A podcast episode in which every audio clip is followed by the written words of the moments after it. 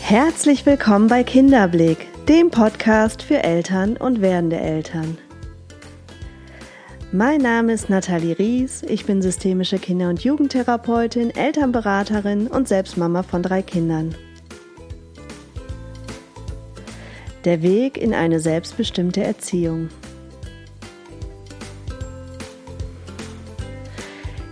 Erst einmal möchte ich die Folge dafür nutzen, mich von Herzen bei euch zu bedanken – mich haben so viele Zuschriften erreicht, Fragen erreicht und ja, so viel positives Feedback und das freut mich riesig und motiviert mich natürlich total weiterzumachen.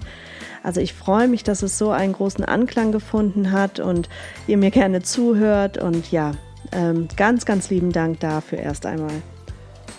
Und dann werde ich in der heutigen Folge auf eure Fragen eingehen. Wir hatten ja letzte Woche das Thema Geschwisterliebe oder Geschwisterhiebe. Und ähm, zu diesem Podcast, zu dieser Folge haben mich ganz viele Fragen erreicht. Ich hatte ja auch bei Instagram nochmal so eine Fragerunde eröffnet und da kamen auch noch einige Fragen dazu. Ich habe mir jetzt ein paar rausgepickt, auf die ich sehr, sehr gerne eingehen möchte. Und die Fragen, die noch offen bleiben, da, die könnt ihr mir sehr gerne zukommen lassen. Da versuche ich dann in einer der nächsten Folgen drauf einzugehen oder euch die auf anderem Wege zu beantworten. Ja, jetzt würde ich vorschlagen, legen wir erstmal los und ich beantworte eure Fragen. Viel Spaß beim Zuhören!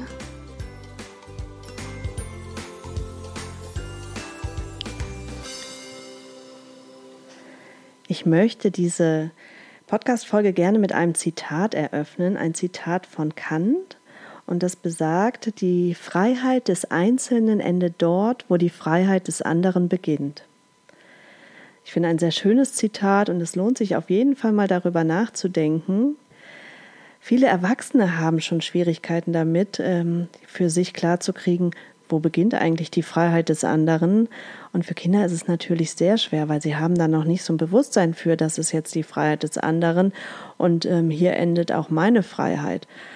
Aber wir können ihnen helfen und wir als ihre Begleiter machen uns ja gemeinsam auf den Weg und können ihnen lehren, da wirklich einen achtsamen Umgang mit der Freiheit des anderen zu erlernen. Nur uns muss klar sein, das ist wirklich ein Weg, das ist ein Prozess und ähm, das geschieht nicht von heute auf morgen, weil, das hatte ich schon öfter gesagt, es braucht bestimmte Voraussetzungen dafür, auch im Gehirn, damit ein Kind das erlernen kann, um zu wissen, ähm, wo beginnt jetzt die Freiheit des anderen, muss ich mich ja erst einmal einfühlen können in den anderen. Und das beginnt ja erst so mit sechs, sieben, das hatte ich bereits schon gesagt. Ja, das wollte ich noch mal kurz zum Start erwähnen. Und jetzt starten wir mit den Fragen. Ich habe das mal versucht oder ich habe sie mal versucht, ein bisschen chronologisch zu ordnen. Wir starten wieder in der Schwangerschaft, also das Geschwisterkind ist im Bauch und da hat mich eine Frage erreicht, wie kann ich denn konkret meine Kinder auf das Geschwisterkind vorbereiten. Also in dem Fall eine Mama von ähm, zwei weiteren Kindern und jetzt erwartet sie das dritte Kind und sie möchte gerne die anderen beiden Kinder gut darauf vorbereiten. Ja, ich hatte es ja schon mal angerissen im letzten Podcast. Ähm, wir können auf jeden Fall was tun und die Kinder da gut einbeziehen.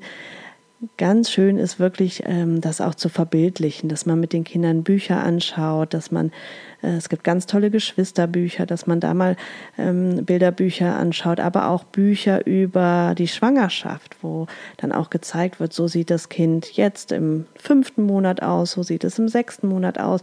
Da steht dann auch oft beschrieben, das und das kann das jetzt schon, dass die Kinder so ein Gefühl dafür bekommen. Ja, so ein Bauch ist ja erstmal abstrakt, dass da jetzt noch ein Baby drin sein soll, das ist schwer zu greifen. Aber durch diese Bilder bauen wir eine Brücke und das erleichtert den Kindern da, das für sich realer zu bekommen und irgendwo auch schon einen Bezug aufzubauen, weil das ist ja das, was wir erreichen wollen. Wir möchten ja, dass das Kind jetzt schon einen Bezug aufbaut, damit, wenn das Baby dann da ist, das nicht wie so ein harter ähm, Neuanfang ist fürs Kind, sondern dass es im Grunde schon sehr involviert war in den ganzen Prozess und dann ist das Baby endlich da. Ja, wir können ähm, natürlich den Kindern ganz viel vom Baby erzählen, immer wieder, was das Baby jetzt schon kann und dass es einen hören kann und vielleicht auch mal dem Baby gemeinsam eine Geschichte erzählen oder dass ähm, die Geschwister von sich erzählen dürfen, dass man wirklich da mal wie so eine Bühne eröffnet und jetzt darf jeder mal dem Baby sich vorstellen und erzählen und immer wieder erklären, ja, das Baby, das hört das, das fühlt es schon, das kriegt unsere Stimmung mit, das hört uns ganz genau und ähm, ja, so die Kinder immer wieder einladen, sich dem Kind auch mitzuteilen. Und im Gegenzug wir als Erwachsene dann aber auch dem Baby von den Geschwisterkindern erzählen, aus unserer Perspektive, dass wir sagen eben, da, da erwartet dich eine ganz tolle große Schwester, die kann so schön malen und die kann so toll spielen oder ein großer Bruder, der wird dir zeigen, wie man richtig hoch klettern kann. Also so als Beispiel, ähm, so dass die Kinder spüren, da ist auch wir als Erwachsene beziehen die Kinder mit ein, mit ihren Stärken und berichten auch voller Stolz dem Baby schon davon.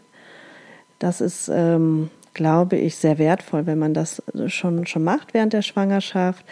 Dann kann man dem Baby auch gemeinsam gute Nacht sagen, wenn die Kinder ins Bett gehen, dass man es eben da auch mit einbezieht.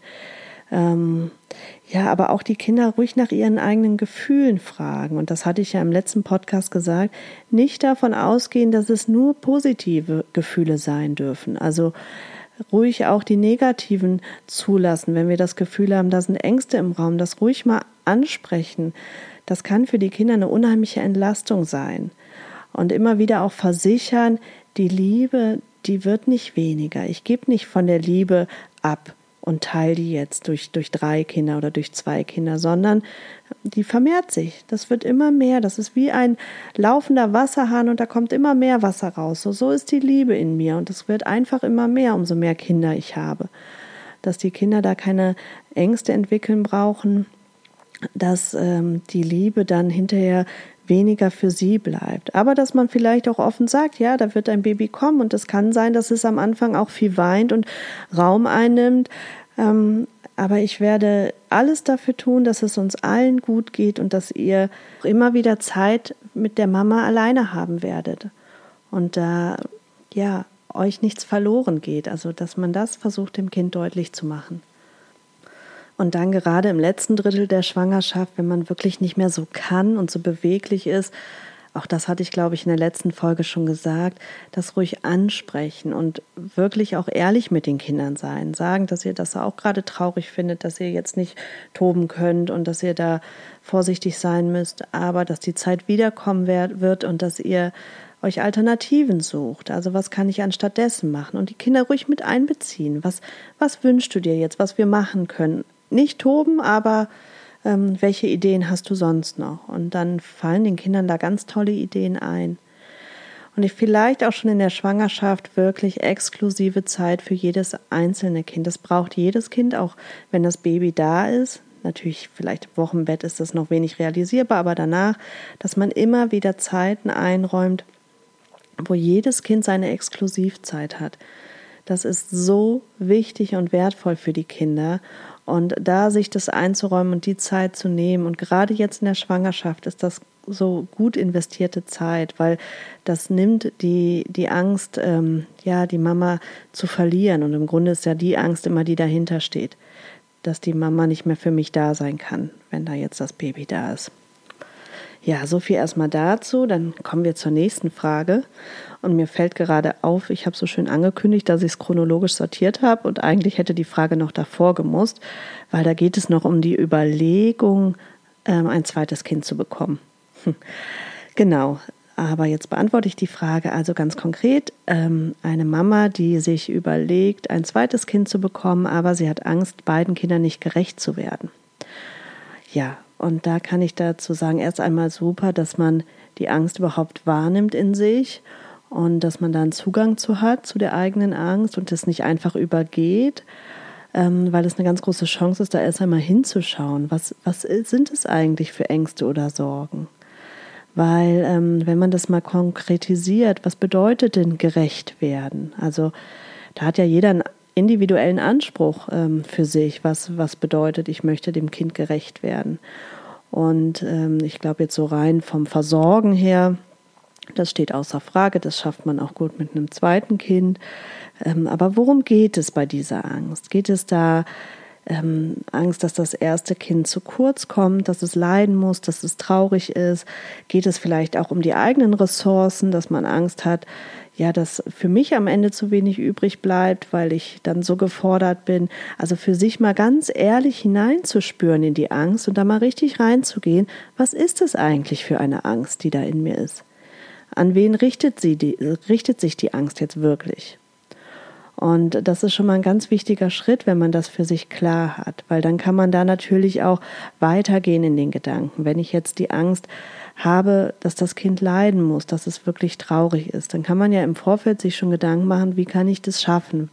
Natürlich wissen wir nicht, was uns erwartet und wie das Kind am Ende sein wird und wie viel Zeit und Kraft es in Anspruch nehmen wird. Und doch kann man Absprachen treffen, auch mit dem Partner oder der Oma, dass man wirklich diese Exklusivzeit für das Kind immer schon im Blick hat, dass das Kind gut mit eingebunden wird, dass es keine große Veränderung in dieser Zeit geben wird.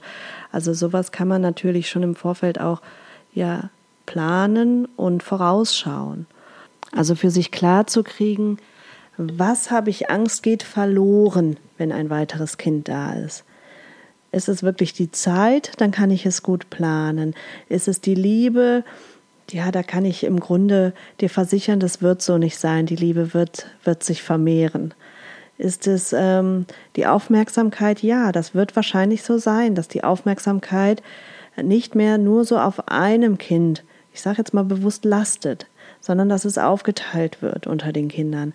Und das kann aber auch sehr wertvoll sein, weil wir mit uns, mit all unserer Aufmerksamkeit, aber auch mit unseren Ängsten und Sorgen ja sehr, die sind ja sehr fokussiert auf ein Kind. Und wenn sich das mehr aufteilt auf weitere Kinder, kann das auch eine große Entlastung sein für das erste Kind. Ja, und das Kind gewinnt ja auch was dazu, auch wenn es erstmal vielleicht in eine Krise fällt, die auch da sein darf und die man gut begleiten kann. Aber es gewinnt ja was dazu und ihr alle gewinnt was dazu. Es kommt ja ein weiteres Kind, also es ist ja wirklich ein Zugewinn. Es kommt ein neuer Mensch in die Familie und ja, dass ähm, die Geschwister das schaffen können, da tragen wir einen maßgeblichen Teil mit bei. Also unser Blick und unsere Vorbereitung und das, wie wir Kinder auch gerade in Konfliktsituationen begleiten, trägt einen maßgeblichen Teil dazu bei, wie gut die Kinder damit zurechtkommen und wie sehr sie in ihrer Geschwisterbeziehung auch gestärkt sind.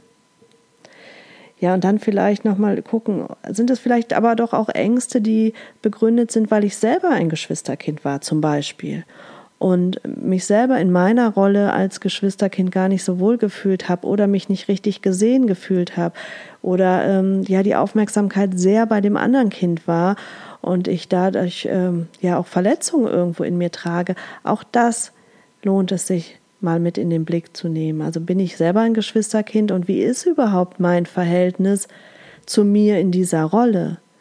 Also habe ich mich da rundum wohl gefühlt oder tatsächlich ähm, an manchen Stellen nicht gesehen, nicht genug wertgeschätzt, nicht genug beachtet. Ähm, da wirklich ehrlich zu sich selbst zu sein und nochmal die eigene Beziehung zu sich als Geschwisterkind, aber auch vielleicht zu den Geschwisterkindern, die wir haben, zu hinterfragen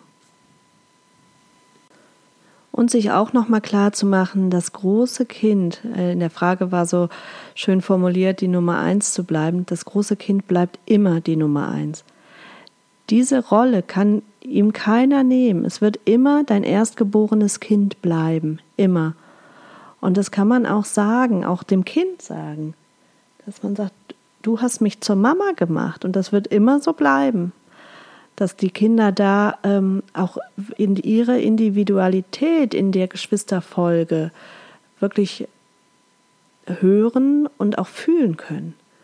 Ich glaube, das ist ganz wichtig. Der ganz große Angst äh, von, von, Geschwistern ist so, dass man nicht mehr gesehen wird, dass man, dass es so ein Einheitsbrei ist, dass man die eigene Individualität ver verliert und da die Kinder zu stärken in dieser eigenen Individualität und auch darüber deutlich zu machen, ja, du bist mein erstgeborenes Kind. Du hast mich zur Mama gemacht.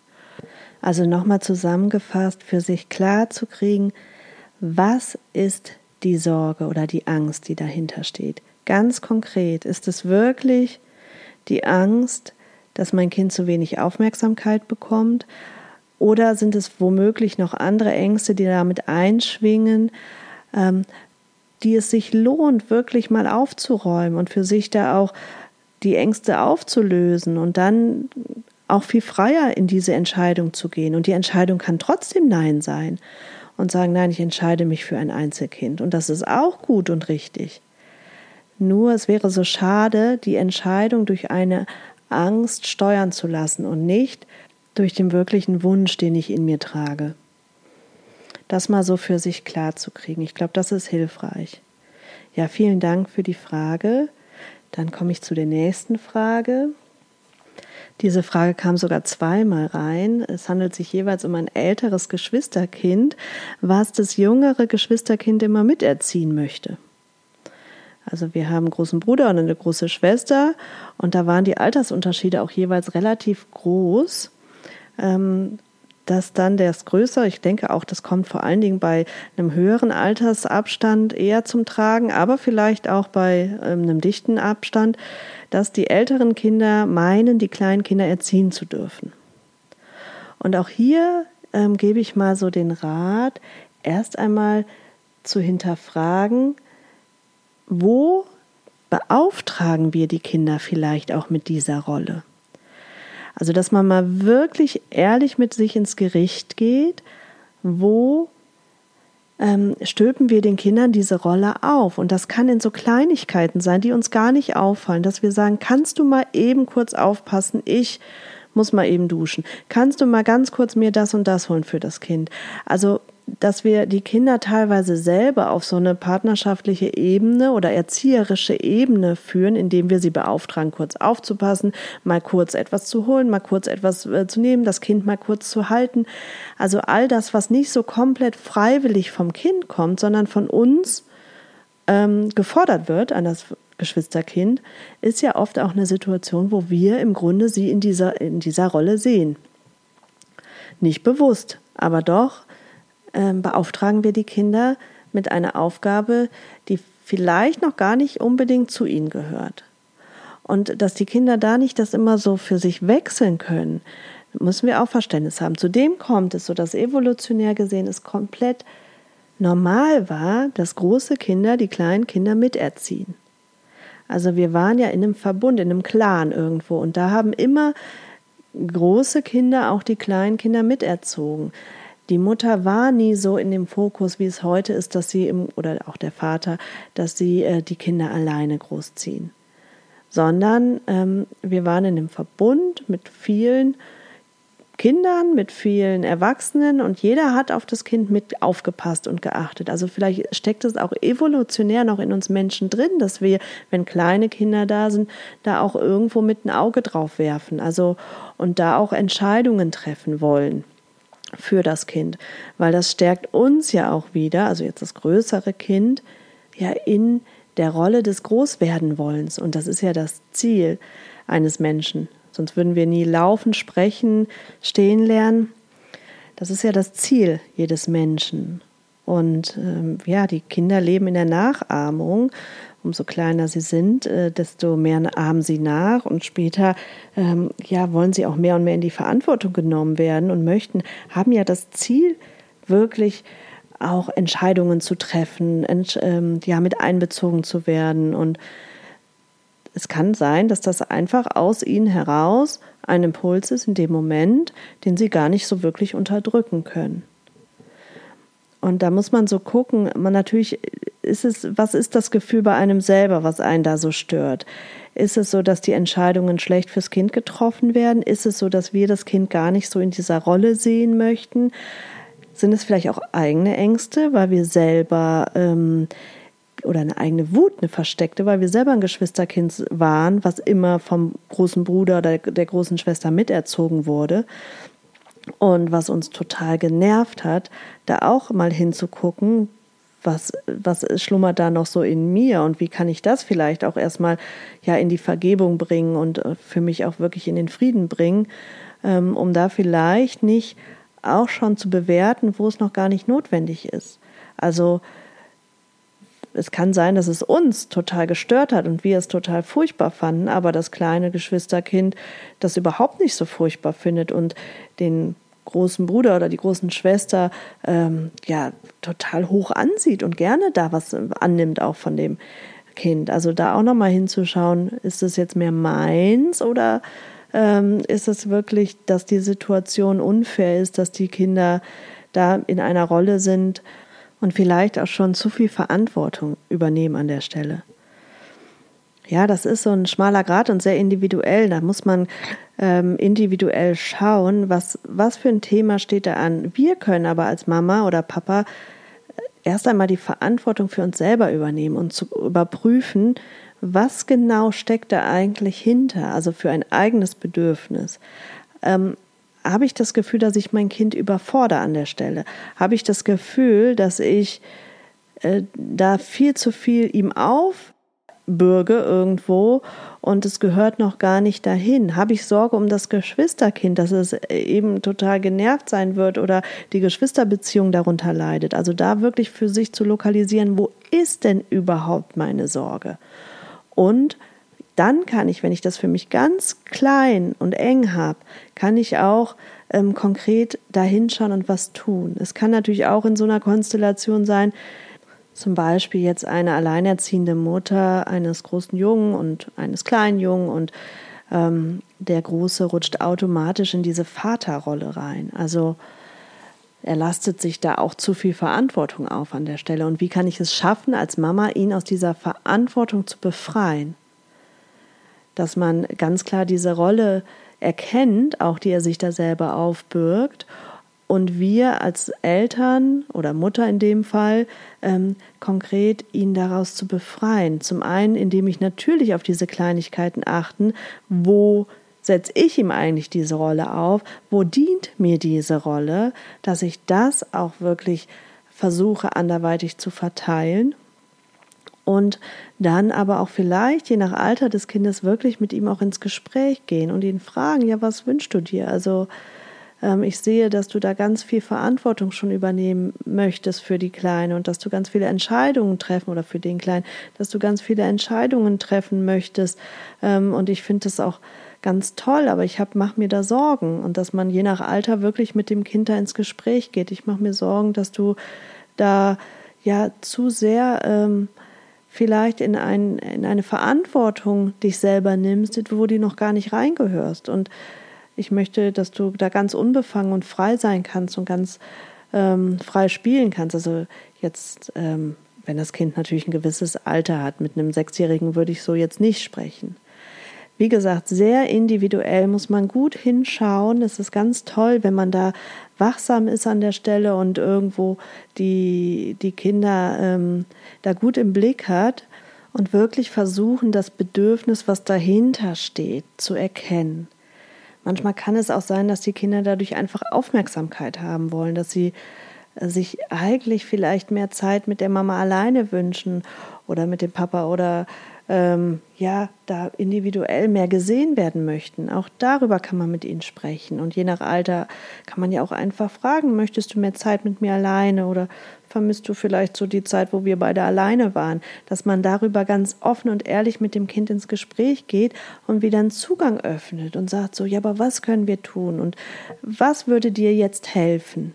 Also die Kinder da wirklich mit einbeziehen und ernst nehmen. Und damit ist schon so viel gelöst, wenn die Kinder das Gefühl haben, sie werden ernst genommen und gesehen in ihren Bedürfnissen. Damit komme ich dann auch zu der nächsten Frage, nämlich konkrete Tipps, wenn die Kinder hauen oder beißen. Also wenn das Größere das Kleinere haut oder beißt oder umgekehrt ähm, genau, was man da nochmal konkret machen kann. Also einmal verweise ich nochmal auf äh, den Podcast zum Thema Wut- und Trotzphase. Da habe ich nochmal ganz ausführlich darüber gesprochen. Ähm, aber um das nochmal kurz auch anzureißen, immer davon ausgehen, dass da irgendwo ein Bedürfnis hintersteht. Dass die Kinder nicht hauen und beißen, weil sie dem anderen was Böses wollen. Und das ist halt sehr abhängig vom Alter des Kindes. Also wenn man ein Kleinkind hat im Alter von zwei, drei Jahren, äh, da ist halt noch überhaupt keine Impulskontrolle vorhanden und die Kinder, die handeln einfach aus dem Affekt, haben aber auch noch gar kein Einfühlungsvermögen und können nicht abschätzen, dass sie dem anderen Kind damit wehtun oder schaden können. Also das ist im Grunde, sie machen der Spannung, die in ihnen wächst, in dem Moment einfach Luft. Also sie lassen die Spannung raus, indem sie beißen oder kratzen oder hauen. Da ist gar kein böser Impuls dahinter. Wir als Eltern können wirklich nur vorausschauend handeln, gucken, was kann ich vorausschauend tun, damit die Situation nicht eskalieren muss. Und wenn ich merke, das ist gerade eine ganz angespannte Situation, dass man wirklich überlegt, kann ich das eine Kind vielleicht mit einbeziehen? Kann ich es als Beispiel mit in die Küche nehmen und das hilft mir beim Kochen. Also, dass man dann wirklich auch die Kinder trennt und dann gucken, worum geht es eigentlich immer in dem Streit. Also geht es zum Beispiel um ein Lieblingsspielzeug. Da lohnt sich auch mal die Überlegung, ob man dieses dann nicht vielleicht ein zweites Mal anschafft. Also wir dürfen uns auch hier und da helfen. Die Kinder, ja, die haben genug Übungsfelder, wo sie Konflikte miteinander üben können. Das, das, wenn wir uns aber an Kleinigkeiten das Leben ein bisschen leichter machen können, finde ich, darf das sein. Ähm, und gerade so ein begehrtes Spielzeug unter zwei Geschwistern, ich finde, da darf dann auch mal ein zweites angeschafft werden.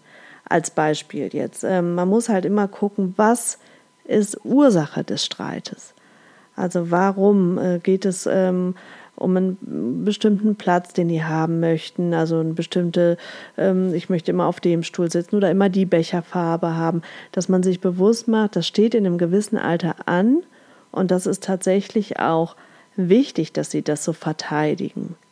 Ähm, aber wir als Eltern eben gucken, wie kann ich das gut begleiten und was kann ich tun, um meinem Kind nicht das Gefühl zu geben, ähm, das eine wird nicht geschützt und das andere äh, wird ähm, verurteilt. Also wir sind nicht Richter unserer Kinder oder Polizisten unserer Kinder. Das ist ganz wichtig, weil damit schüren wir Geschwisterrivalitäten. Immer dann, wenn wir über die Kinder richten, schüren wir eigentlich diese Streitereien. Das muss uns klar sein. Und ähm, wenn wir da in die Verurteilung gehen, weil der eine den anderen wehtut, das natürlich erklären wir, das tut weh und spiegeln das und machen auch deutlich, dass, dass wir das nicht wollen. Aber wenn wir in die Verurteilung gehen oder gar noch Strafen dafür aufsetzen, dann, dann wird die Spannung in meinem Kind nur noch größer und der Frust noch größer und es muss ja wieder entladen werden. Und zudem fühlen sie sich auch noch nicht verstanden und die, Kinder fühlen sich immer direkt nicht geliebt. Also, dass man da auch ganz sensibel ist an der Stelle und ihnen immer wieder das Gefühl gibt, ich ähm, meine Freundin Claudia sagt immer so schön, die Tat vom Täter trennen. Also einerseits ja, ähm, ich, das, was du da gemacht hast, finde ich nicht gut, aber dich, mein Schatz, dich liebe ich über alles. Also, dass das irgendwo klar wird, dass das nichts miteinander zu tun hat. Um jetzt nochmal ein paar konkrete Situationen zu nennen. Also, mein Kind hat jetzt das kleinere Geschwisterkind gehauen als Beispiel. Kind ist äh, vier Jahre alt, haut mir das zweijährige Geschwisterkind dann gehe ich dahin und tröste natürlich erstmal das Kind, was gehauen wurde, weil es ist auch ganz wichtig für das Kind, dass es spürt, dass es da Trost erfährt und dass ähm, wir den Schmerz und im Grunde auch die Ungerechtigkeit in dem Moment sehen. Aber ich gehe auch gleichzeitig in das Mitgefühl für das andere Kind, weil ich erkenne, dass auch da eine Not aus meinem Kind spricht. Und da zu gucken, was ist denn die Not, die dahinter steht? Ist es wirklich, weil mein Kind ähm, gerade ja seine Impulse nicht anders kontrollieren konnte, weil der eine ihm vielleicht was wegnehmen wollte, wie auch immer. Ich verfalle aber nicht in die Rolle des Richters. Also ich gehe nicht und urteile darüber oder des Detektives, indem ich hinterfrage, wie war das jetzt und genau und erzählt mir mal. Damit schüre ich die Konflikte. Ich ähm, bleibe wirklich auf die, dieser Ebene die Situation, also das Gefühl zu heilen. Es geht nicht darum, die Situation klarzustellen, sondern es geht darum, dafür zu sorgen, dass sich alle besser fühlen, dass es allen wieder besser geht. Und das ist meine Aufgabe. Und dann natürlich dem Kind irgendwo auch langfristig Strategien mit an die Hand zu geben, was kann ich tun, anstatt zu hauen. In dem Moment würde ich klar sagen, okay, wenn es jetzt um beispielsweise um ein Spielauto ging, dass man überlegt, Der eine kann vielleicht bis zum Mittagessen, der andere nach dem Mittagessen das Auto. Wenn man merkt, dass sie sich gar nicht einigen können, dann ist es vielleicht, muss man das Auto vielleicht auch mal wegnehmen und aber auch Verständnis dafür haben, dass sich die Kinder dann in dem Moment da sehr drüber ärgern dürfen. Und dann sucht man vielleicht einfach eine Alternative, geht mit den Kindern raus in den Wald, wo sie diese Spannung, die ja in ihnen ist, auch aus, äh, abbauen können. Also das so als Ideen. Ähm, das, das ist halt sehr individuell und man muss da sehr konkret gucken, ähm, was genau ging dem jetzt voraus und was kann ich tun, um vielleicht präventiv da Situation gar nicht so eskalieren zu lassen. Ja, ähm, und dann noch die letzte Frage für heute, weil ich glaube, sonst wird es zu lang, äh, ging um das Thema Verpetzen. Was mache ich, wenn mein Kind immer wieder das Geschwisterkind verpetzt? Und das kenne ich auch von meinen Kindern sehr gut. Also das äh, konnte mein Sohn mit, mit Begeisterung immer wieder die kleine Schwester verpetzen, wenn die irgendwas in seinen Augen nicht richtig gemacht haben. Ähm, da muss man natürlich schauen, das ist irgendwo ein schwieriges Feld, weil einerseits möchten wir, dass die Kinder ehrlich sind. Ne, wir möchten ja auch und erwarten von ihnen Ehrlichkeit. Und wo ist es jetzt einfach nur eine ehrliche Rückmeldung und wo ist es tatsächlich ein Petzen? Die Kinder je nach Alter lernen ja gerade Zusammenhänge und Regeln zu verstehen. Und wenn jemand jetzt diese Regeln durchbricht, dann ist die Welt, so wie ich es gerade gelernt habe, erst einmal im Chaos. Und dann hat das Kind das Bedürfnis, diese Welt wieder in eine Ordnung zu bringen. Und dafür suche ich mir natürlich Hilfe, also die Mama und den Papa. Und dann melde ich zurück, das und das ist passiert. Und da muss man halt für sich klarkriegen in dem Moment, was ist das Bedürfnis des Kindes? Es ist wirklich die Welt wieder zu ordnen, alles wieder in Ordnung zu bringen oder möchte ich tatsächlich meinem kleineren oder größeren Geschwisterkind gerade hier eins auswischen? Also da müssen wir ganz feinfühlig unterscheiden, weil wenn wir immer direkt in die Verurteilung gehen und sagen, ich will aber nicht, dass du petzt, dann ähm, bleibt das Kind in diesem Chaos und ja, diese Regeln, die gelten, verlieren ja total an Gewichtung. Um mal ein Beispiel zu nennen, ähm, Max, also es gilt die Regel bei uns, vor dem Abendbrot gibt es keine Süßigkeiten. Und Max nimmt sich jetzt einfach eine Süßigkeit aus dem Süßigkeitenschrank. Moritz sieht das und rennt zur Mutter. In dem Moment geht, äh, das kennen vielleicht viele Mütter, sind so zwei Dinge. Einerseits möchte man, dass die Kinder zusammenhalten und dass sie sich nicht verpetzen. Andererseits möchte man natürlich auch die Regeln ähm, ja verstanden wissen und da auch entsprechend äh, erwartet man, dass die Kinder die auch umsetzen. Wie reagiere ich jetzt als Mutter? So, jetzt habe ich die Möglichkeit, Max erst einmal dafür auszuschimpfen, dass er die Regel gebrochen hat, gleichzeitig aber auch irgendwo Moritz dafür auszuschimpfen, dass er gepetzt hat und am Ende fühlen sich alle schlecht. ähm, das scheint so nicht die beste Strategie zu sein. Jetzt kann ich mal überlegen, okay, einmal, was für ein Bedürfnis steckt bei Moritz eigentlich dahinter? Ist es so, dass, und das ist jetzt auch wieder stark abhängig vom Alter natürlich, ist es so, dass er für sich einfach nur die Regeln wieder sichergestellt haben möchte, dann nehme ich das zur Kenntnis und bedanke mich auch dafür, dass er mir die Information gegeben hat. Aber ich schimpfe jetzt nicht zwangsläufig Moritz dafür aus, sondern ich bespreche in einem anderen Zusammenhang einfach nochmal die Regeln zu einem späteren Zeitpunkt. Weil, wenn ähm, Moritz lernt, dass ich sofort zu Max gehe und ihn dafür ausschimpfe, dann kann sich das als eine feste Strategie bei ihm einbrennen. Und das ähm, befriedigt in ihm ja auch irgendwo was. Also er hat ja da eine Macht an der Stelle, die er auch immer mal wieder ausüben kann. Und es führt zu Rivalitäten zwischen den beiden. Wenn ich mich aber jetzt als Mama bedanke bei ihm und sage, danke, dass du mir das gesagt hast, dann merkt er, okay, ich nehme das zur Kenntnis und vielleicht kann ich auch noch bestärken, ja, du hast recht, das ist nicht in Ordnung. Ähm, ich kläre das aber mit Max. So, dann ist er darin bestärkt, dass er das riecht, dass er sich im Grunde, dass seine Welt wieder aufgeräumt ist. Und damit kann es dann auch schon gut sein.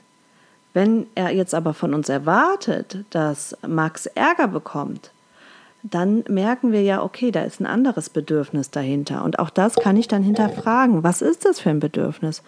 Möchte er vielleicht mehr gesehen werden? Ähm, hat er das Gefühl, zu wenig äh, Zeit mit mir alleine zu verbringen? Also da wieder genauer hinzuschauen, was steckt, steckt eigentlich dahinter, was nicht bedient wird. Und da eben gar nicht die Geschwisterkonflikte zu schüren, indem wir da so eine Aufmerksamkeit reinschenken. Und dann natürlich immer wieder die Regeln klar besprechen, aber nicht strafen, wenn einer gepetzt hat und auch nicht denjenigen verurteilen, der gepetzt hat, sondern versuchen zu erkennen, was steckt dahinter, was möchte mein Kind mir eigentlich sagen. Es sei denn natürlich, das ist die ganz große Ausnahme, es handelt sich um eine Gefahr. Immer dann, wenn eine Gefahr im Raum ist, dann ist es natürlich total wichtig, dass die Kinder sich verpetzen, in Anführungsstrichen. Ähm, und darin muss man sie auch bestärken. Also wenn jetzt jemand äh, weiß ich nicht, an, an die heiße Herdplatte gehen möchte oder äh, mit dem Fahrrad einfach abhaut. Also das ist ganz wichtig, dass die Kinder uns dann alarmieren und wir dann auch entsprechend reagieren. Aber ich glaube, das erklärt sich von alleine. Ja, vielleicht noch mal so ein paar allgemeine Dinge äh, zum Thema Streit unter Geschwistern. Es ist tendenziell so, dass die Kinder sich etwa alle zehn Minuten streiten. Also das ist im normalen Rahmen. Nur, dass man sich das mal bewusst macht, ähm, das ist äh, schon ganz schön viel. Und dann äh, müssen wir halt gucken, wo greifen wir ein. Erst einmal ist es natürlich wichtig, bei, bei ganz klarem Ungleichgewicht, dass wir eingreifen. Aber ist es ebenso bedeutungsvoll, auf welche Art und Weise wir auch eingreifen. Nochmal ganz wichtig, wir urteilen nicht über den Streit der Kinder. Wir bewerten nicht den Streit der Kinder. Wir begleiten sie dadurch und sorgen dafür, dass es allen am Ende besser geht und nicht, ähm, dass sich die Kinder am Ende schlechter fühlen. Tendenziell ist es auch so, dass man den Jungen mehr Schuld zuweist als den Mädchen und ältere Kinder auch grundsätzlich mehr die Schuldigen sind als die Jüngeren. Auch da wirklich mal für sich hinzuschauen, uh, ist da was Wahres dran? Ähm, ja, da gibt es ganz tolle Studien zu, die das eben belegen. Ähm, da für sich wirklich auch mal ganz ehrlich, ja, das zu hinterfragen. Bin ich da vielleicht zu schnell in meiner Verurteilung oder ähm, habe ich das immer auch wirklich so im Ganzen im Blick. Das hatte ich ja beim letzten Mal schon gesagt. Kinder, die gar nicht streiten, sind eher ein Alarmzeichen. Also wenn man Kinder in der Familie hat, die nie streiten und gar nicht streiten, auch da gibt es Studien zu, das sind eher äh, Kinder aus dysfunktionalen Familien.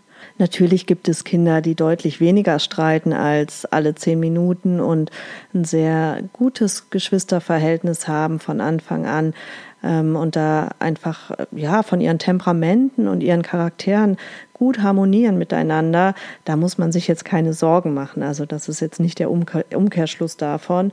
Nur, dass, ein, dass Kinder nie streiten, das ist eher ein Alarmzeichen. Also, dass sie miteinander üben und oft üben dürfen, Konflikte zu meistern und sich darin zu stärken und zu schulen, das ist eigentlich ein Geschenk und äh, das sollten wir gar nicht so negativ sehen. Und doch ist es klar, dass das für uns unheimlich an die Nerven geht.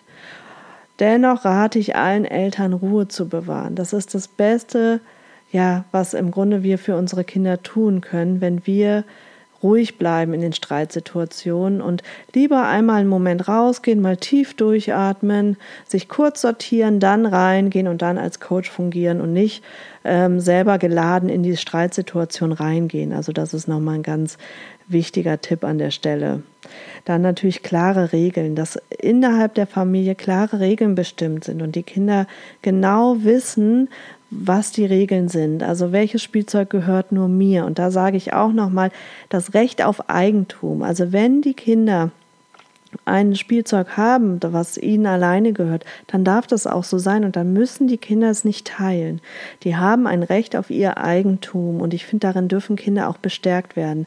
Weil wenn wir ihnen jetzt schon vermitteln, dass im Grunde ihr Eigentum nichts wert ist oder ihr Nein und ihr Wille an der Stelle, wie sollen sie sich dann zu willensstarken Persönlichkeiten entwickeln? Das wird eben schwierig. Also da wirklich sie auch stärken und Kinder messen sich, das ist normal. Und ich warte Eltern immer dazu, alle Spielsituationen, die sie dieses Messen noch befeuern, außen vor zu lassen. Also immer dann, wenn man sagt, ja, der, äh, weiß ich nicht, wer hat als erstes die Schuhe an?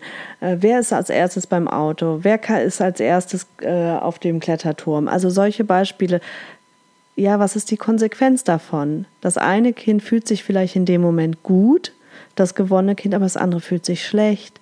Und auch das schürt die Rivalitäten untereinander, dass man im Grunde nichts, wo die Kinder sich messen müssen miteinander oder wir vergleichen. Ja, da, das konnte deine Schwester in dem Alter aber schon als Beispiel. Oder ähm, darin ist dein Bruder aber viel stärker. Das sind so Sachen, damit schüren wir die Geschwisterrivalitäten und dass man sich das wirklich immer mal wieder bewusst macht, ähm, wo baue ich diese kleinen Helferchen vielleicht in meinem Leben ein, um äh, schneller zum Auto zu kommen als Beispiel, ähm, ist das der Preis wert? Und eigentlich wünschen wir uns doch alle eine glückliche Geschwisterbeziehung. Und da nochmal so ein bisschen sensibel zu werden für diese Situation. Ja, und Kinder bis sechs Jahre brauchen ganz klar unsere Unterstützung bei Konflikten. Ab sechs Jahren kann man sie sehr darin unterstützen, Konflikte selbstständig zu lösen und ihnen zutrauen, ähm, dass sie das wirklich auch schaffen. Ja, und wenn sie es nicht schaffen, dass man sie dann natürlich auch unterstützt. Also ähm, da kann man dann gucken. Aber sie haben eigentlich in dem Alter super Lösungsideen und dass man diese auch selbst ausführen lässt, das ist ganz wichtig. Ähm, da muss man immer individuell schauen, wie alt ist mein Kind und was kann ich da vielleicht schon erwarten und was nicht. Ja, ich hoffe, dass ich eure Fragen hier ähm, gut beantworten konnte, dass sich vielleicht manches geklärt hat für euch. Wenn noch weitere Fragen aufkommen, könnt ihr sie mir gerne schreiben oder mit mir einen individuellen Beratungstermin ausmachen. Dazu könnt ihr auf unsere Homepage gehen, www.kinderblick.info. Da findet ihr ein Kontaktformular und könnt mich gerne anschreiben zu einem individuellen Termin. Und ähm, ja, ansonsten hoffe ich, wie gesagt, dass ihr was mitnehmen konntet. Ähm, ich freue mich, wenn ihr mich weiterhin unterstützt und ganz besonders würde ich mich freuen, wenn ihr den Podcast bewertet auf ähm, ja, allen Plattformen, auf denen ihr diesen Podcast hört, weil umso mehr Bewegung darauf ist, desto äh, mehr wird der Podcast auch angezeigt und mein Wunsch ist es natürlich, viele Menschen zu erreichen. Also freue ich mich sehr über eine Bewertung. Und ja, wünsche euch jetzt erstmal eine ganz schöne Woche. Liebe Grüße und bis bald, eure Nathalie.